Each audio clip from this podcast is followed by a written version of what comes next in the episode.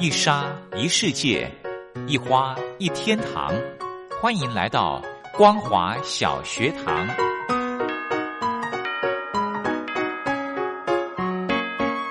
让我们一起学习，一起分享。光华小学堂。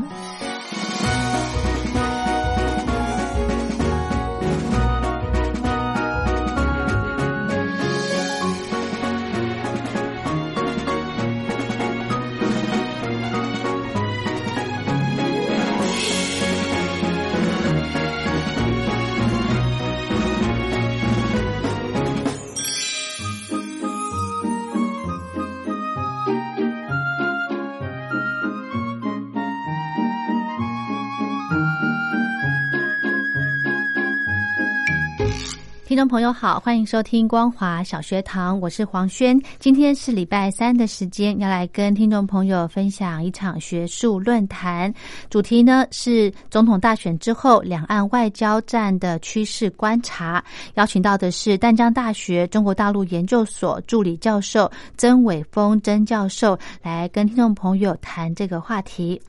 曾教授在文章中，呃，一开始就先提到了台湾跟中国大陆在国际上的外交竞争呢是越来越激烈。那中国大陆对于这个民进党政府的外交战，以至于台湾跟七个原本的邦交国断交。那么今年台湾的总统大选结果之后呢，呃，两岸的外交攻防形态哦仍然是持续着。台湾呢，在两岸的外交上，虽然嗯变成处于劣势的状况，但是实质上呢，其实是有所进展的。因为台美关系持续的升温，在大选之前，美国的智库学者就提出，他说美国应该要进一步的深化与台湾的关系，甚至建议美台要建立正式的外交关系。由此可知呢，台美紧密的关系是如何受到美国之世界所关注的。那么，我们待会儿呢，就请到曾伟峰教授来谈我国总统大选之后两岸外交战的趋势观察。节目开始之前，先来欣赏一首好听的歌曲——殷正阳的《旷野寄情》。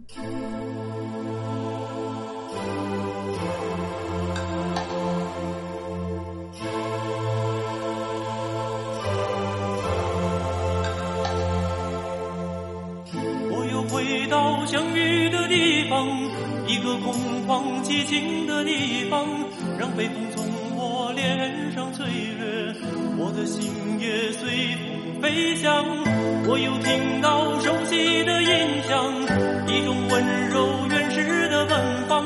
噼啪啪旋声在山谷回响，我的心也随之荡漾。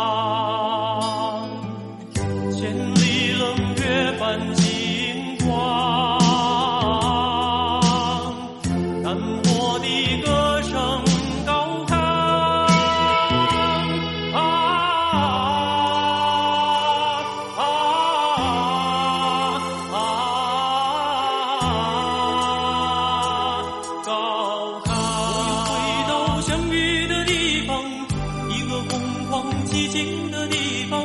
让北风从我脸上吹月，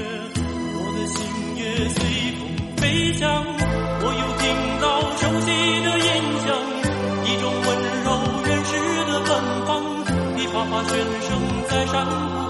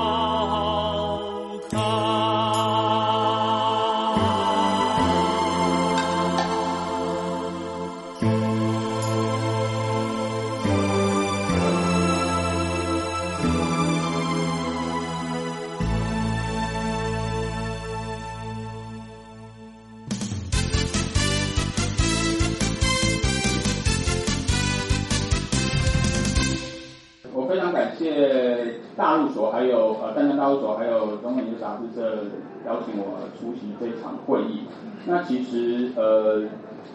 这段时间我也出席了几场关于中共研究会议。那我发现一件事，就是我一直都是最菜的哦。所以身为一个最菜的，我来这边不只是报告我的心得，那其实我也是就我的报告就教于各位先进，希望大家可以给我一些意见，或者说我们可以共同研讨，看能不能研讨出一些 idea。那今天我要讨论的呃题目就是呃总统大选之后的。外交战，两岸外交战的趋势观察。那其实我非常同意刚刚潘老师讲的，啊，其实我的结论也是，其实，在总统大选之后，其实外交战应该只会越演越烈。可是，呃，我这边这篇 paper，其实我的重点其实有三大块，一个就是我们去看一下，看一下现在就是总统大选前后，我们看一下中国大陆它的政策的趋势是什么，去研判一下。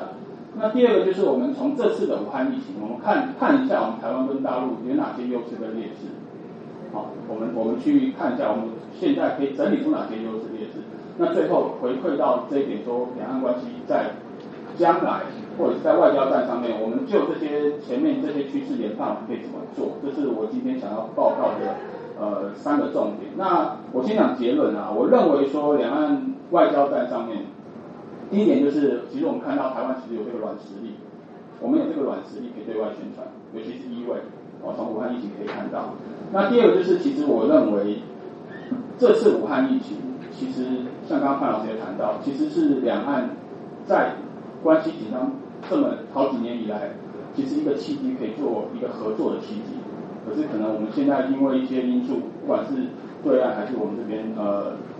因为一些因素没有达成这样的结果，这个是决策者可以去思考的地方。那这是我的结论。那我以下去报告一下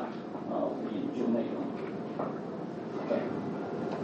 首先我想呃，我想回顾一下，这是我的那个，这个是我的大纲哈。好，首先我想回顾一下，就是我们来看一下，就二零一九年选前跟选后的这些状况。那我们可以呃得到一个结论，就是其实中共对台战略低调。像刚潘老师有谈到哈，其实中共他从习近平呃去年一月份呃对台讲话之后，其实他的对台战略基本上定调。那可是呃他推动外交战，那最后的结果选举的结果就是我们知道蔡英文总统连任。那习近平谈到要寻找两制台湾方案，那我们知道王明金老师。哦，对岸的老师他就提到，两次台湾方案里面有一个重点，就是要孤立台湾，哦，就是要把台湾孤立国际社会之外，才能变成中国的一部分嘛。那孤立台湾其实就是外交上的一个重点，所以我们知道在九月份的时候，所罗门群岛跟吉巴跟台湾断交，这些都是事实，哈。那最后一月份选举，那个香港总统连任提出呃所谓的八字原则，这些可能我想不是对岸乐见的，可是。OK，所以说外交战到底有没有用啊？我我我这个这个这些表格不在我的呃文章里面，可是就是一些资料让大家看一下，外交战有用，它可能让台湾台湾人更注意到注意到所谓两岸关系，或者注意到我们邦交国。所以你看搜寻，你看 Google 搜寻机制，在九月份断掉的时候，其实就一个人去搜寻所谓什么是所罗门群岛啊，什么是基巴斯啊。其实如果你把它拉长，你把关键字放进去。呃，我们之前不管是巴拿马啊什么，其实你都会发现，其实都有这样的趋势存在的吼。它其实激起了民意的注意，可是民意的注意并没有转化成政治的反扑，哦，就是没有转化成中共想要的政治性目的。所以你看民调这边有一个线，有一个直线，送参选前民调，这个是呃，其实网络上都有了这些资料，它就是所有各家媒体的民调。你会发现在九月的时候，其实民调没有太大变化，好，其实民意支持度基基本上不受到所谓的断交的影响。好，就是你从这个图就可以看到，其实在七月份大概那个态势就越来越明显。那没有很明显的民意变化，表示其实外交战，中共如果他要用断交来挫败民进党的声望，来打击民众对民进党支持，其实基本上我们从这个表，至少从这两个表看起来，说民众有注意到，可是民众没有把它转化成可能是哦，我不喜欢你进来等等的这些东西。这个就是影响影响。呃，比较有限的地方。那那我想谈就是，呃，既然外交战的影响有限，好，就或者是说其实没有什么用，那我们要去思考说为什么就是对岸或者中共还是要用这些策略，还是要就是他外交定调之后还是要这样写。第一点，我觉得可能可能是我认为，这是这是我自己的看法，可能是模糊模糊性的战术，就是他本身的战术，他可能就是像刚刚潘老师有谈到，他可能就不大呃，他就是有自己的定调，自己的调，他就是可能说他在断交断交上面，他他重点就是要去影响民意，可他并不一定真的要去影响你选举。结果，这个可能他是要模糊模糊地带，他可能自己也没有一个清楚的目标要去做。第二个，第二个，我觉得，呃，我是觉得也有可能就是中共可能它本身，它政权本身，它高估了就是所谓的台湾民意对这些作为的影响，他可能本身认为说这样做有用，他可能高估了这样影响，可是其实是没有用。好，第三点其实也是刚刚潘老师有谈到，第三个可能就是中共这么做的因素是要对台湾，不是要对外，而是对内。尤其是去年我们看到中共一堆一堆事情嘛，他可能要做做是要对内，哇，这这些都有可能。不过不管怎么样，可能我们会发现说，其实整个局势其实不一定不一定真正完全都在呃中共的掌握之中啊。这个是从从这点可以看到。好，那第二点就是呃，如果我们去看，我刚是看选前嘛，选前。那第二点我们看选后，选后其实我们会发现，其实两岸外交战。呃，应该会越来越烈。那第一第一点就是说，呃，对中共而言，其实选后就是蔡英文总统连任，连任之后，其实对中共而言，打外交战的效率其实非常高。因为对他来说，像所谓的群岛，他花五亿去帮你建设，其实对他来说，其实这个是非常便宜的一件事，非常划算的一件事，对啊。那他得到很多的政治的 credit，这是一点。那第二点就是呃，习近平一月对台讲话，我刚刚谈到他对他讲话之后，呃，他所谓他的对台战略定调之后，我们看到今年一月二十号，刚刚潘老师有谈到，一月号一月二十呃一月十九号的中共对台工作会议，它其实基本上就是 copy test，把去年的那个那一套拿来，他又重申习五条，那基本上他他这个政策基调不变的话，那两岸外交战应该是也也也也不会停止。第三个，我认为就是中共需要稳定呃政权的政绩啦。尤其是去年，我们看到不管是中美贸易战、经济下行啊，所谓的反送中，到到现在的武汉疫情等等的这些东西，其实都打击了现在政权的声望。在这个状况下，他势必我们知道那个外交外交的这个理论嘛，他需要转移国内的焦点，透过国国外的一些呃举动，那两岸关系是一个很好的切入点。我觉得，而且他今天不这么做，他到明明年，所谓他要建建党百年。后年二十大，他他，我觉得他没有太多的时间，所以他今年他在武汉疫情这么严重的时候，其实仍然坚持说今年一定要达成啊所谓的全面进入小康社会。我觉得这个这个就是很很重要的一个讯号，就是他其实他的布局是不能被打破的，这是他的观点。所以说，如果要形容来看的话，我认为现在的环境啊，对中对对中国来说，现在环境其实呃，应该说习近平现在应该是。在两岸外交上面应该是骑虎难下，因为他已经定调了，所以他他也他也在这两三年他需要这样的政绩，所以他骑虎难下，这个虎就会一直冲。那可是环境是怎么样？环境其实看不清楚，所以就像在森林里面骑着大鹿，然后骑骑着老虎，可是你就一直冲。对，那在这个状况下，我们台湾如果在外交上面就是受害者，那我们要怎么去呃怎么去打破这个局面？第一个可能性可能是我们。你可以讲一点，就把习近平搞下来。可是我们不知道再上来的人会不会一样，也有这同样的举动。第二种可能就是我们让把把这个局面弄清楚，然后去我们要怎么讲？去买通那只老虎啊，或者是把那只老虎换成一匹马等等的这些状况下，我们可能可以让两岸呃关系更和缓一点，然后让和平更可能出现。好，那接下来我想谈的就是，其实我觉得这次武汉疫情呃。武汉肺炎的疫情，其实，呃，它有一些我觉得非常重要的地方，就是它其实透露透透露出一些两岸外交战的讯息，非常有趣。你看看起来可能只是一个公卫事件，可是我们没想到，其实它不但啊不不管是两岸包机事件，不管是这个时候我们看到解放军的军机绕台，甚至说我们看到在外交战，不管是 WHO 或者是中共，他怎么去。呃，跟邦交国交接触等等的，我们可以看到说，其实这些都透露出中共他在这种危机状况下他的外交处境，他会怎么去管理？那他在两岸关系上面，他们怎么会去处置？我觉得这个是一个呃很重要的 case 啊。那最重要就是我刚讲的两岸包机，好，两岸包机的问题。那他你可以知道，他其实还还是很 care 所谓的所谓的，就是你台湾到底有没有主权的问题。那军机绕台，我们可以发现说，他其实在呃，不管是武汉疫情这么严重的状况下，他依然还是要派解放军。他说你呃，国台办他也说你台湾是想要以利谋独，啊，然后解放军他也说你是要借机搞台独等等的这些，你可以看到说，他其实他的在这样的危机状况下，他还是不会放过就是在两岸上面他可以去主导的地位。那第三点啊，我们看到国台办批评以利谋独等等的，这些这个就是武汉疫情，这是可以显露的显露出。那武汉疫情，我们可以看到哪一些就是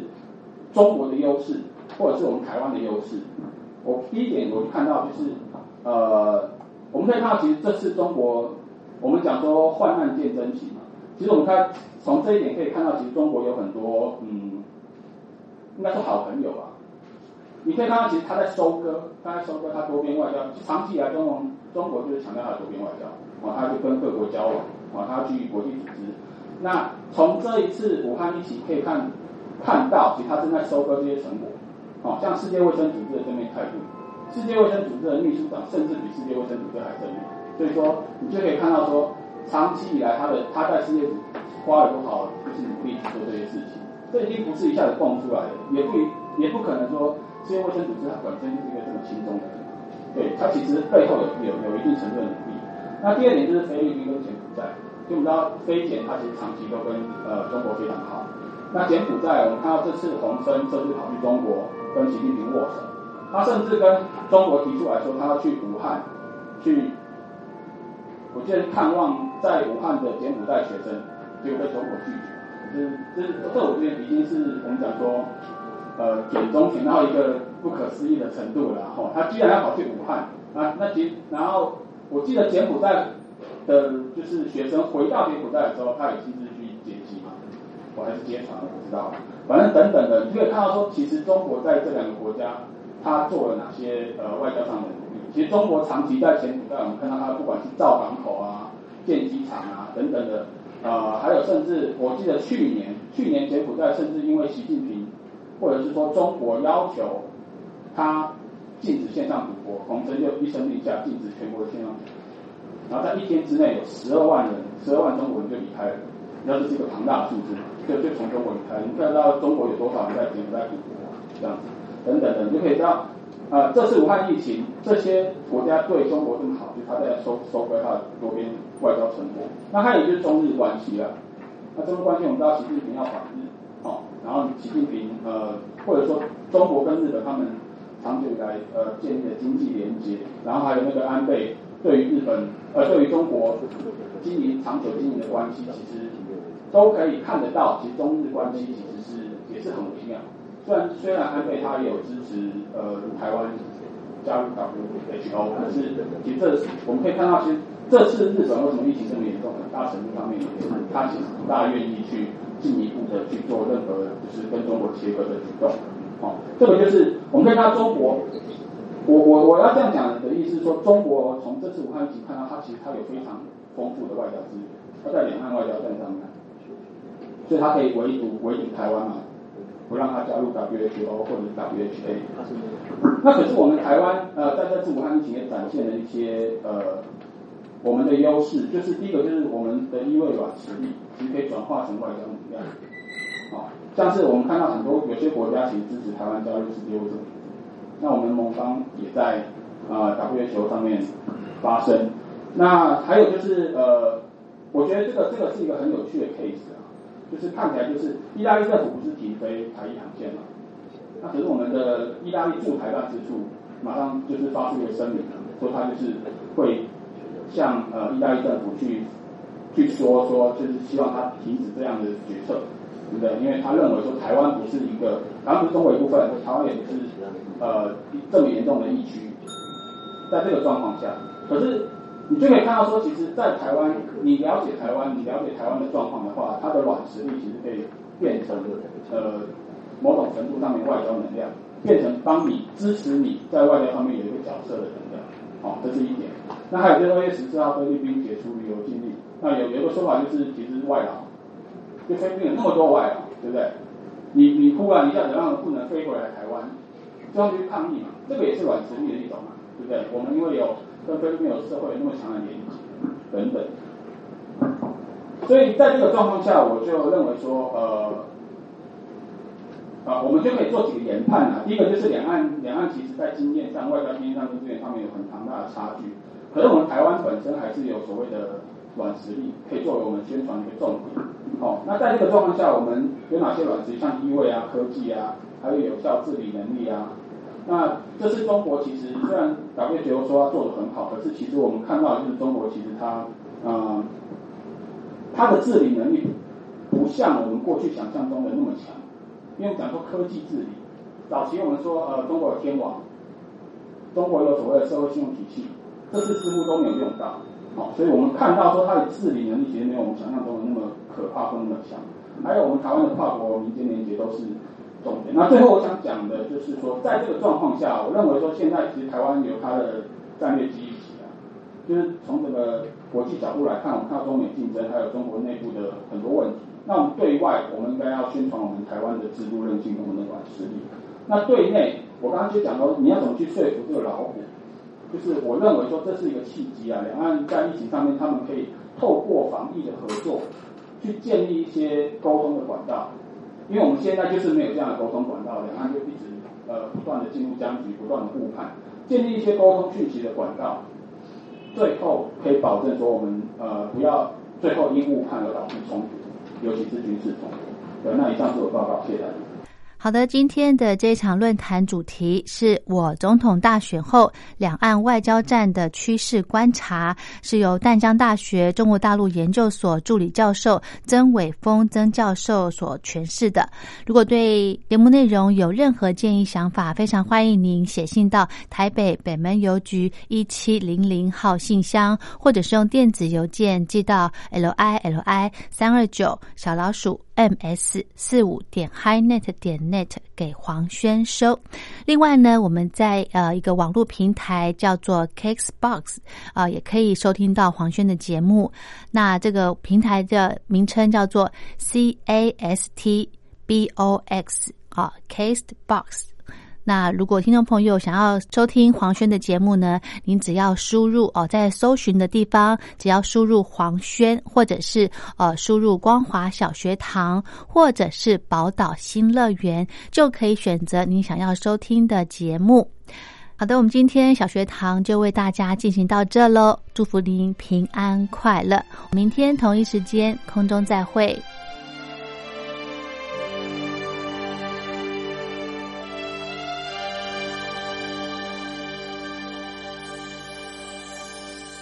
风雨过后不一定有美好的天空，不是天晴就会有彩虹，所以你一脸无辜，不代表你懵懂。不是所有感情都会有始有终，孤独尽头不一定惶恐，可生命总免不了最初的一阵痛。但愿你的眼睛只看得到笑容，但愿你流下每一滴泪都让人感动，但愿你以后每一个梦不会人上人间，如果真值得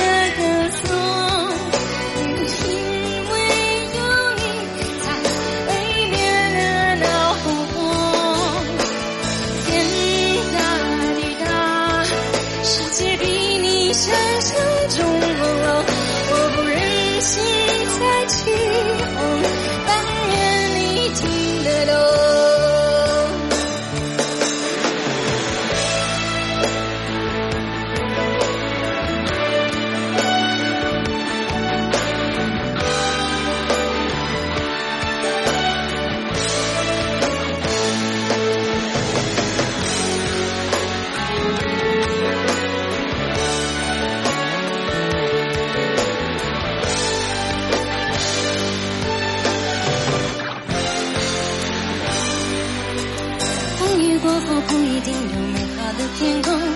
不是天晴就会有彩虹。不是一脸无辜，不代表你懵懂。不是，不是有种孤独尽头不一定惶恐。不是你总免不了最初的一阵痛。难掩你的眼睛，只看得到笑容。但愿你流下每一滴泪，都让人感动。但愿你以后每一个梦，不会成功。天上人间，如果真值得。也